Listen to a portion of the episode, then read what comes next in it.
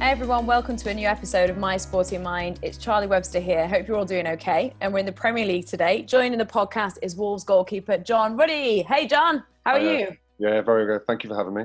No, thanks for coming on. How's the last kind of while been for you? And is it almost like things are back to normal now?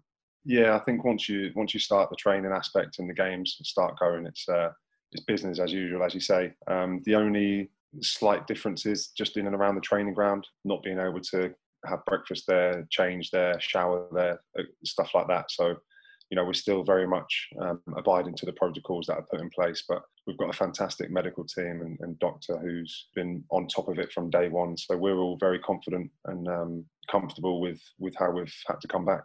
There's been a lot of talk, I think, during lockdown about people, I don't know, having enforced moments um, to think about things and um, maybe to change things. Is there anything that I don't know, did you have anything during lockdown that changed your perspective or what were you up to? Did you miss football?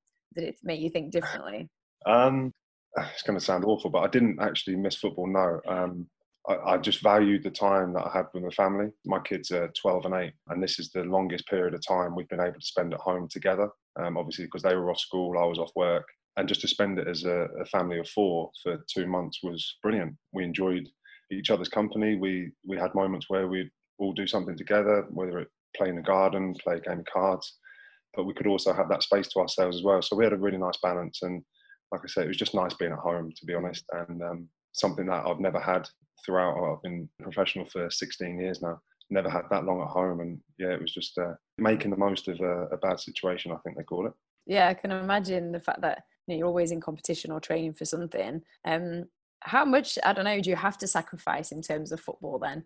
Um, sacrifice is a it's one of those words I'm not really sure it's appropriate because to do what you love and to be able to have the opportunities we have, you shouldn't have to sacrifice anything. You know, it should all be a process building towards being the best you can. And and I think in this off season as well, you know, I worked extremely hard on um, my fitness and, and strength and made sure that when we did come back and resume training that I was in the best condition I could be. So that was the individual mental battle I was having with myself was making sure that I could hit the ground running when we came back. My body fat was a lot lower, my body weight was a lot lower, my strength was up, my fitness, general fitness was up, and and my general feeling waking up in the morning and, and going into training sessions was was a lot better. You know, that's something that every off season I always try and improve myself in that sense. Um, the older I get, the the harder it is. But um, you know, it's something I enjoy as well. It's that personal battle with with your own mindset and, and making sure you can come over overcome those hurdles. What is that battle in your mind? Like, do you struggle to motivate yourself at all? Um, yeah, sometimes. Um, I think that's fair, and I think everyone goes through those those periods where you, you're looking at it going, "Oh, I don't want to do I don't don't want to do that set. I don't you know I'll skip this set. No problem. It won't it won't matter. Or I don't want to do this bike. But for me, it's it's overcoming that and just saying right. Well, I know I'll feel much better after I've done this. You know, if I don't do anything during the day, I feel like it's a wasted day. So during lockdown, even just cutting the grass was was something to do, and, and, it got me out and it got me moving. And, and instead of being sat at home or sat on the sofa just not doing anything, you know, and that's the that's the message that we try myself and my wife you know we're both very active. We try to get that across to our kids as well to you know just get up and do something. You, you feel much better after it. Yeah because it's almost like you feel worse. I'm like that. Like i train a lot and sometimes i struggle to motivate myself but at the same time I, i'm almost like in a worse mood or less productive if i don't actually go running. Yeah. Yeah and it, it just helps your body just feel like it's it's reinvigorated and, and that you're ready you know, I like to do when I'm when I'm off. I like to do a lot of the workout in the morning, and I've got the rest of the day to look forward to. And I feel like I've I, have i have enjoyed or I've deserved whatever the day will bring. So, you know, whether that be a nice glass of wine or a, a little cheeky dessert at dinner, it's you know, I've, I've earned it. And what about in terms of football? Because you were so prominent in the team, especially when you won promotion, and then now you're at number two. How difficult is it? You know, is it frustrating, and how difficult is it to motivate yourself in terms of that when you're not playing regular football. I think it's sometimes something that it's always intrigued me, but we've never had overall really a deep conversation about what it's like being on the bench. Yeah, it's it's very difficult, very difficult, and um, I'm not getting any younger, so you know, I still have goals and aspirations that I want to achieve in my career. You know, I want to play 500 league games at least. I think I'm on in and around 450. So, you know, I've still got a way to go there. I want to be the best I can be every day in training. But you know, when you when you're working every day and you're training every single day, but there's nothing at the end of the week to really reward you with that, it's it's very difficult. I had a period at Everton when I was there and I wasn't even making squads, and you know, I was a lot younger then, but it's the same feeling. You're, you're going, well, what am I doing Monday to Friday? Because come Saturday, I'm not doing anything, and that's a that's a very difficult thing to to comprehend as a as an athlete, as a competitor, because you go into match days and you're helpless, um, and it, and it's it's one of those things where you then have to try to to help the group within different ways, whether that be a training session the day after a game when it's the lads who didn't play, you know, whether you're driving that training session and making sure lads are trying to put the effort in doing it right for for you, themselves as well as as well as me because you know if they come into a session half-hearted it's going to have a knock-on effect on everybody So everyone needs to be at it, you know. But we're we're very fortunate here. We've got a really good group who work really really hard for each other, and understand that at some point or another, everybody is going to be used and everyone's going to be needed. So, you know, it's it's overcoming that almost the ego of saying, right, well, why aren't I playing? You go, look, I'm not playing, but how else can I have be a positive impact on the group and for myself? So, you know, I look at it in that sense. I say, right, well, training every day, you know, there's there's myself, Rui, and, and we've got a young lad, Andreas, who's got a fantastic chance in the game. But if I come into training sessions with Andreas when it's just the two of us and I'm not doing it properly, what message am I sending across to him? Yeah. You know, is he thinking that that's the appropriate attitude to have? Because I don't want I don't want him to turn around and say, "Oh well, I learned those traits from John Ruddy." You know, that's not me. That's not the person I am. I wouldn't ever want my my son. You know, he's he's started in goal, and every time he trains, I say to him, just try your hardest. No one can question you if you just try your hardest, yeah. and, and, that's the bare minimum. So, you know, it's um, it's just that that attitude of be positive, be be effective, uh, and make sure you're doing it in the right manner. It's interesting that you mentioned ego because a lot of people that we've spoken to on this podcast have said that in some way, shape, or, or form. Um, but then also, isn't that something you need in football or in competitive sport? Do you think? Yeah, yeah, I'd agree with that. But there's a time and a place for it. And I think if you let your ego dictate your mood when certainly when you're not in the team, then it has a, a negative effect. Um, you know, when you get on the pitch and, and you're on the pitch, be who you want to be. And that, again, that's another thing I say to my son. You know, my son's a really, really good lad, and everyone who meets him says how polite he is and well mannered and respectful. But I don't want him to think he has to be like that on a football pitch because he needs to bring something else out of himself. That hunger, yeah. that drive, you know, that needs to be there and you can be respectful while still having that but also you need that little bit of aggression and determination that can only come from being a bit of an ass you know, and, and that's the simplest way to put it. So you know i think once you cross that white line be whoever you want to be be whoever you need to be to get the best out of yourself and your teammates. But then once you once you're off the pitch you know like i said we're really fortunate. We've got a great group who respect each other and, and there's no there's no arses in it. So we're, we're very fortunate. But is that what you say to your boy? You could be an arse on the pitch, but as soon as you're off it, just not at home. Yeah, not at home. Um, how do you deal with frustration personally then? Because of course you want to be a good role model, and I can imagine there's different points of your career now. You're at this stage in your career where it's also about serving people coming through, which you were talking about, um, the younger goalkeeper at Wolves. But how do you deal with frustration? Um, I think I deal with it in quite a, a reserved manner and away from work, or I try to. You know, I try not to let my frustrations.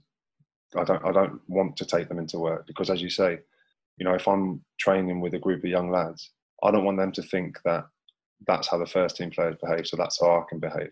You know, that's not that's not me. That's that's not what we're trying to build as a as a club. Um, you know, we want everyone to work hard for each other and, and do it right. So if I am frustrated in days, and, and look, we all have bad days. There's no getting away from it. It's it's allowed, but it's just doing it in the right areas and the right time. So as long as I'm on the training pitch and as long as I'm working, I'm I'm focused and I'm positive. I come back. I come back to my flat or, or home, and then you know that's I can let my frustrations boil there and, and just sulk all day. You know, no one can see me. So that's the that's the better way that I deal with it. but again, when I'm with my family, it's it's easier to deal with because you have a you have people there around you that, that you love and, and and give you support no matter what. Yeah, is there anything else that you do outside of football? Again, it's something that's really cropped up about how important it is to have something other than the actual competitive sport that you play. Love golf, love it. Um, yeah, can't get enough of golf. So that's handy as well because when you are frustrated, you tend to put an extra 20, 30 yards on your drives, which is great. So, I find golf frustrating. It's the really? opposite for me. Uh, yeah, it really annoys me. Like I try and play, but I just get annoyed with it. No, I found a, a nice medium in golf now. So I've, I've found a nice rhythm and, and my game's in a good place at golf. So I'm all right. It's a, it's a good release. Yeah. um, we were talking to Ryan Bennett and he was talking about you. And uh, he, one of the things he was talking about in terms of football was that it's just all about self doubt. Um, what would you say to that? Does self doubt come into your head? I mean, you know, it's funny because I was doing something the other night and um, somebody was interviewing me and they said to me, you know, do you ever worry or doubt? And I was like, yeah. And they were surprised when I said it. Yeah, I think self doubt's rife in, in community and, and in society in general, not just within football. I think having self doubt is is natural, and it's just how you then learn to deal with it. Um, I've had a lot of self doubt over the years. Uh, you know, even when I, I, made England squads, I was fortunate enough to make England squads, and I'm going into an England squad looking around, going, I don't belong here. Mm, why am I here? I'm, I'm just a, I'm a kid from St Ives who, who is now miles out of his depth, and, and I'm going to get found out. And that self doubt then builds and builds and builds, and you go one way or the other. You either let it crum- crush you, or you go right. I've got to make sure I overcome this, and, and, and I show people that I do deserve to be here. And and I've gone through both phases in my career. I'll be honest with you. I, I've I've overcome it and I've, I've used it as a, a motivation factor to prove people wrong. And I've also let it crush me to the point where I'm coming back from, from games wondering why I'm doing it, you know, and it's, it's a, it's a strange situation to be in. I remember last year we played Shrewsbury at home in the FA Cup, and I had an absolute nightmare, absolute nightmare. And I'm on the phone to my wife afterwards, and I'm just saying, I don't know what I'm doing. I don't, I don't know, I don't know why I'm doing it anymore. You know, I'm not enjoying my football. I'm not enjoying the the processes that I'm going through, and I'm not benefiting from it. So I don't, you know, I was genuinely questioning why I was playing football. Um, you know, and, and again, you turn in those moments, you turn to people that you trust and love and, and, and give you support. And my wife's been brilliant with me throughout my, my career in, in guiding me down the right paths. And, you know, when you've got someone like that who can either knows when you need an arm around you or knows when to just say, what are you talking about? Just get on with it you know, and she's she's great at giving me that balance. And you know, it was either sink or swim. Then it was like, right, you're going to let it affect you now because you're not playing regularly. So when you do play, you have to you have to be at it. You know, and then thankfully after that, when I did play, my performances were better. But it's just uh, I remember going going back way back now. I was at Everton, and I remember doing a training session with the first team. I was only 18, I think, just joined from Cambridge. Massive step up training with these players, and, and Alan Stubbs was on my team, and I love Stubbs. Stubbs a bit. He was brilliant, great guy. But in training, he would murder you if you made a mistake. And I'm talking, he could ruin careers. Like he was that harsh and aggressive. But we trained, and, and I've had a terrible session, and he was just battering me all session. I remember going around the back at Bellefield where they used to train. I just started crying, and I was on my own. I just started crying, and I, I just had a massive breakdown. And I was like, I'm at a massive club. I've got a great opportunity, but where am I going to go now? Because if I leave here, I'm going back to where I started at Cambridge. I don't want to do that. I want to progress and I want to get better. So it was one of those moments where you have the little, the little cry up and, and self analysis, and then you go right. That's it. It's done. Wipe the slate clean and go again. And thankfully, I managed to to realign and my processes and go again and, and build what was or what has been a fairly successful career. It's been a very successful career. Mm. And what do you think's made you swim? I know you've kind of really talked about it there, but I wonder what's the difference between you going, "Ah, oh, I'm not doing this." Um, I think I've always had a quite a resilient mentality anyway. And I think when I'm put in a situation where it's either fight or flight, then I've always found a way out of that, and I've always been able to back myself, even when I might not be 100% confident. I've always managed to show enough personality or resilience to, to get through that phase. And I think that's what you do. You just go back to your default methods where you just go, right, well, this is what I know. This is how I've dealt with situations before. And this is how I'm going to deal with this one now. And certainly that moment at Everton was one of those. And, and it managed to change, change my whole perception of how I worked in training, how I approached games when I played and, and how I, how sort of seriously my mentality changed at that, at that point. I think it's nice. It's nice to hear, even for me listening to you, that somebody who's successful like yourself has had those moments. Because I think everybody will think now to moments like you know, even listening to you in my own head, where I've, you know, I could have gone either way. Yeah, and and I th- again, I think it's a there's a not just self belief, but it's about having people who believe in you as well. You know, I remember when I first started. Uh, again, another my years ago story when I first started at Cambridge, and I only started playing in goal at 14. And within six months, I was at Cambridge United playing in the youth team, and we'd gone on tour. And I had uh, Dan Ashworth and Kit Carson were my youth team coaches, and we were in Denmark. And I remember it like it was yesterday. We'd played a game, and I didn't, I didn't have an understanding of how seriously, how serious it was, the professional club environment. You know, I'd come from playing with my mates on a Sunday just for a laugh, and uh, we sat in this dining room in Denmark after we played a game. I think we, we got beat 3 4 1 or something. And um, we had to mark ourselves out of 10 for our performances. And I've just gone, uh, six, you know, just a bang average six. Just thought I'd go down the middle, be safe. And they've turned around and gone, right, we gave you a three. like, this is in front of the whole group as well. And I'm sat there like, okay. You know, and then you put your your face on where you're going, right, it doesn't bother me. I'll just sit here. I'm, I'm not bothered. And then they started listing it. You didn't command your area you didn't come and help crosses. Your kicking was terrible. You didn't save any shots that you you shouldn't have saved. You know, and it was it was one of those things where you sat there, you're going, "Wow, they are going to town on me." And then they turned around and went, "How many times have you ever trained with the first team?"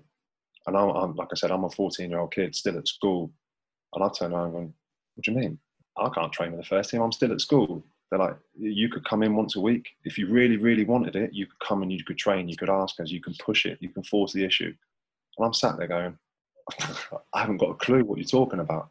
And um, they said, right, well, when, when you want to take it seriously and when you think you, you want to be a footballer, you come and talk to us, come and find us. And that was it. I was just sat there and it, and it just kept going over and over and over and over. And like a couple of hours later, I've gone and found them and I'm right, I'm ready for that chat. And they've said to me, they said, we don't want you to have that chat because you think you have to. I said, no. I said, I want to have that chat. I want to be better. I want the opportunity. I want to believe in myself like you obviously believe in me. And from that moment on, I started going in once a week with, with Cambridge United first team, playing playing with the keepers and, and, and the outfield players and training. Um, so I was about 14 and a half, 15 then. Two years later, I'm making my debut for the first team. You know, and it's it's something like that, that moment where people will put you in a situation where they know you're either going to react really well or you're going to act really bad. So for them, they find out what sort of person they've got on their hands. And for you, you find out a lot about yourself as well yeah. um, and how much you actually really want it. And at that point, because I didn't really have an understanding of what it meant to be at a professional club, it was a massive eye opener for me. But it was also the, the real wake up call that I needed to progress as, as well as I could. And like I said, two and a half, maybe three years later, I'm playing in the first team for Cambridge, and a year after that, I'm moving to Everton, who have just qualified for the Champions League. So, you know, it was a whirlwind few years, but that moment, I can pinpoint that moment in my life that really encouraged me to to improve as a as a person and then as a as a footballer as well. And also, even though it was them saying that to you, you also made a decision about whether you were like, nah, sub them. I'm, you know, I'm better than a three, or oh my gosh i want to learn i want to learn i want to learn and you know it's like we were talking about in terms of ego. Some people could have not been able to take that and others actually no teach me teach me i want to learn and i want to get better and the difference between being reactive and like proactive in how you moved forward. And it was the shock value of it as well doing it in front of everybody else as well. So there was no place to hide you know everyone knew what was happening everyone knew what was said. You know you couldn't you couldn't do the old Chinese whispers and say, "Oh no, nah, they were all right with me. It was all right." They gave me an eight. you know, yeah. everyone. I was getting battered in front of everybody, so there was no hiding place, and um, that was that was a massive turning point for me. And I suppose football is really exposing. There's not a lot of hiding places, especially now with you can access it anywhere and then the social mm. media as well. Um, I know you were involved in some mental health groups uh, to do in the communities to do with wolves and you know as i mentioned uh, ryan bennett was talking about them as well. Uh, what do you think it's like in terms of mental health? And you mentioned about you know you can't hide and, and putting on a face. Do you think it's yeah, more open yeah, now? definitely um, it's not as taboo now is it? You know you, you never used to be able to have a conversation with someone and say listen i can't motivate myself. I don't want to do it because they just turn around and go what are you talking about? Man up. Mm. come on. We've got another game, we've got training, you know, get through it. Just get through it. That was that was the old one. Just get through. Um, now there's things available. You know, there's people to talk to. There's people who want to listen and who want to help. And I think it's massively important for anybody in any walk of life. You know, as you said, me and Ryan done done a, a workshop before Christmas. It was with uh, a group of mental health sufferers, and the different backgrounds that even those individuals have come from was fascinating because you have some people who who have had the life that you just couldn't couldn't ever wish on anybody. It was you know some of the stories were terrible, but then you have another group of people who who have been fairly successful in life, but have then struggled to deal with that and struggled to then have real affection for anything else other than work, work, work, work, work, which is then contributed to the demise of their mental health hmm. because they can't ever switch off. So it's about finding a balance and it's about finding people and, and opportunities to be able to open up to someone. And I think football clubs around the country now are becoming far more open to giving people an opportunity to come and speak and, and use football because everybody knows how much football means to people. You know, it's the national sport for a reason. People love it. Mm. And, and if you can connect through people via a mutual interest, then they'll open up a lot easier as well. So it was a really, really encouraging workshop we did, and, and for myself and Ryan, I know we got we got a lot out of it ourselves as well. And and you know, it's one of those opportunities that you look back on and you think it's vital to be able to have that support network. Did you learn anything about yourself? And one thing that Ryan said was that there's things that you both talked about that neither of you knew about each other, even though you've played together for so long, because it's almost like a different space to be yeah. able to open up. Yeah, and I've played more than half my career with with Ryan, and you know, but when you're in the football environment, it's very hard to speak about anything other than football because you don't want to burden somebody else with your problems because you might distract them from their job. You know, Benno, if Benno's playing in the first team, I'm not going to go up to him and go, Benno, tell you what, mate, I don't really feel feel great here. You know, I'm, I'm all over the place. I've got this going through my mind, this going through my mind because then you're burdening him with my troubles when he's got his own issues and, and problems to deal with as well. So it's it's still very uncommon, I think, to talk about it within within a group, which is why having networks, having psychologists and, and doctors and, and all these other people around you to not to vent, but to get stuff off your chest in a in a comfortable manner because like I said, I, I wouldn't ever feel comfortable enough to go and speak to another teammate about any mental issues that I had. That's interesting. Um, because I think that's probably part of the problem almost is because you've got, you know, mental health and, and, you know, mental illness, and then you've got the fact that you feel more isolated in it because you don't want to burden other people, then becomes like the secondary problem um, and actually can prevent people from getting better and getting help. Yeah, definitely. And um, you know, it's within the club. I think from my own experiences, you know, you sort of navigate towards um, maybe a physio room. Maybe uh, you know, we used to have at Norwich. We used to have the kitman's room where we used to go in. Myself, Ben, or a few of the other lads used to go in in the morning before training and just have a nice chat and have a really relaxed conversation about the world and stuff in general and that was where you could relax and you could open up a little bit. And if you did have something, you might mention something, but it would always be very guarded and, and probably more in jest than anything to see if anyone picked up on it, you know, and like test the waters. yeah, more often than not, no one did. but you know that you always have within a club, I think, a safe environment where you feel you can you can go and, and really speak to people. And I think within the group, physio rooms are massive for that because people sort of congregate towards them in general. They'll get work done or, or pre-activation in the gym and stuff like that. So you'll have areas within within the club where people go, but again, it's just having that confidence to overcome the first step of saying to someone, "Listen, mate, I, I need your advice on this," or "I've got this going on. What do you think?" And and once you've overcome that first step, I think then you'll be surprised at how receptive other people would be towards you in terms of trying to help and, and try and talk through it.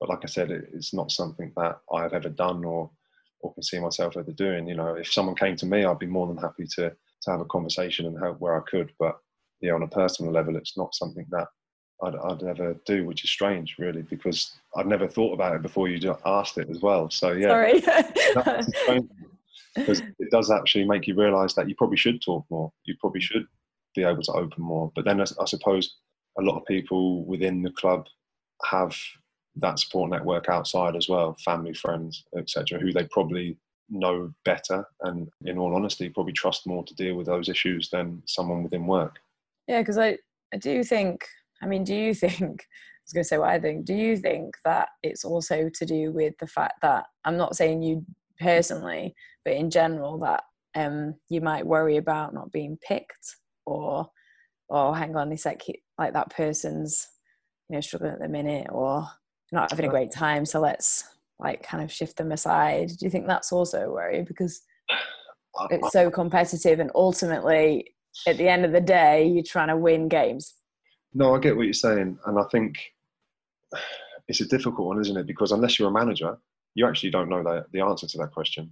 Yeah. um, as a player you'd obviously like to think it wouldn't uh, hinder your selection at all if anything you'd think it might is certainly in training and, and within the group it might help people be a bit more appreciative of, of what you're going through and, and probably not go easier on you, but just have a more understanding if something's not going right for you on the day or in a training session that they're not going to then get on you and, and start battering you, which is is not as common in, within the game anymore. Uh, granted, but you know if if someone is aware that someone's struggling with with mental health issues or or anything or just even problems outside of football, then you know you can give them a little bit of leeway, I suppose. But yeah, in terms of selection, I don't think you could ever answer that unless you were a manager. To be honest. I'll go and ask a manager.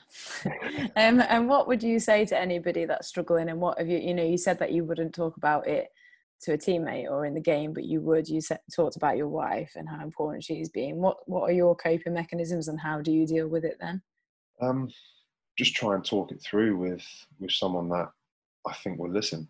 You know, so for example, my wife, I've got a couple of friends back in Norwich who who I speak to about stuff because they're not within the footballing world, but they understand the sporting aspect or a business aspect. So they're within cultures which are probably fairly similar. Yeah, um, really competitive. Yeah, and yeah. having to be on top of the game the whole time. So, you know, I've got a couple of people like that. Other than that, within the club, I would speak to the club doctor. We've got a doctor called Matt Perry who is is one of the best men I've ever met in my life. You know, he's he's a fantastic human being who's got time for everybody and is is very well versed in in every situation. So you know, I, I feel comfortable enough to go and talk to him about about any issues that I had. Okay. And what advice would you give to anybody out there? Is it speak, find a trusting yeah. person? Yeah, find someone who who you feel you can trust, who who wouldn't judge, and ultimately wouldn't wouldn't change too much the way they treat you either, because the last thing you want is to go and speak to someone and then all of a sudden they become a different person around you. Um, because they're almost like tentative with you. I hate that. yeah. You know, it's like, look, I told you for a reason because you can help me through it by being supportive, not not by changing who you are. So I think that that's very important. Or just find just find a way to release you know, whether it be golf, for example. I know a lot of people who, who go fishing, you know, because it's very tranquil and, and calm. Yeah, my little brother does that actually. Yeah. yeah, it helps him a lot. And I think as long as you're comfortable enough in your own company, something like that is ideal because then it's only you and your own thoughts. And, and as long as you can then have a, a considered and, and constructive conversation with yourself, which might sound crazy, but sometimes they're the best ones to have. I definitely do that. Yeah, all the time, all the time. Um, I spend a lot of time in the car talking to myself, and it's just you know, going over and reaffirming things that you, you want. But for other people, I think it's just finding something, finding a process that will will eventually get you out of the, of the situation you're in. And like I said, there's nothing better than being able to talk to someone that you love and trust and, and, and who supports you. And failing that, find someone that will give you the best advice for that time. And that will probably be a more qualified person in terms of psychologist or, or doctor. Thank you so much for sharing with us. I really appreciate it. No, thank you. It's been absolutely brilliant talking to you, John. Thank you. Uh, um, yeah, and good luck with your 500. Is that is that kind of your next goal? Is getting the 500 starts, and then is that your focus over the next like year? Yeah, I think the next next couple of years, obviously, um, you know, while I'm at Wolves, it's going to be difficult because Rui's done really well. But uh, yeah. my my aim, as I said, is to is to work hard and give myself the best possible chance. And then moving forward, you know, I'm 33, so hopefully I'll go through until 40, and hopefully 500 games will be the least I can I can do. So you know, that like I said, that's my goal and something that I'm very determined to get to. So fingers crossed. Well, good luck. We'll be following. Uh, thank, yeah, thanks again for your time. Massively no, appreciate it, John. Thank you. I hope you all enjoyed listening. Thanks to Sport in Mind charity as well for their support whatever you're feeling right now, remember it's okay. And as John was talking about, it's normal, especially in times of uncertainty, to be going through a tough time and not feel right mentally. There is help and charities such as the Samaritans and Mind. And however you're listening today, whether you found us on Twitter or Spotify, we'd be really grateful if you could write a review on our iTunes podcast page. Thanks again for listening. Keep safe, and we'll speak again soon.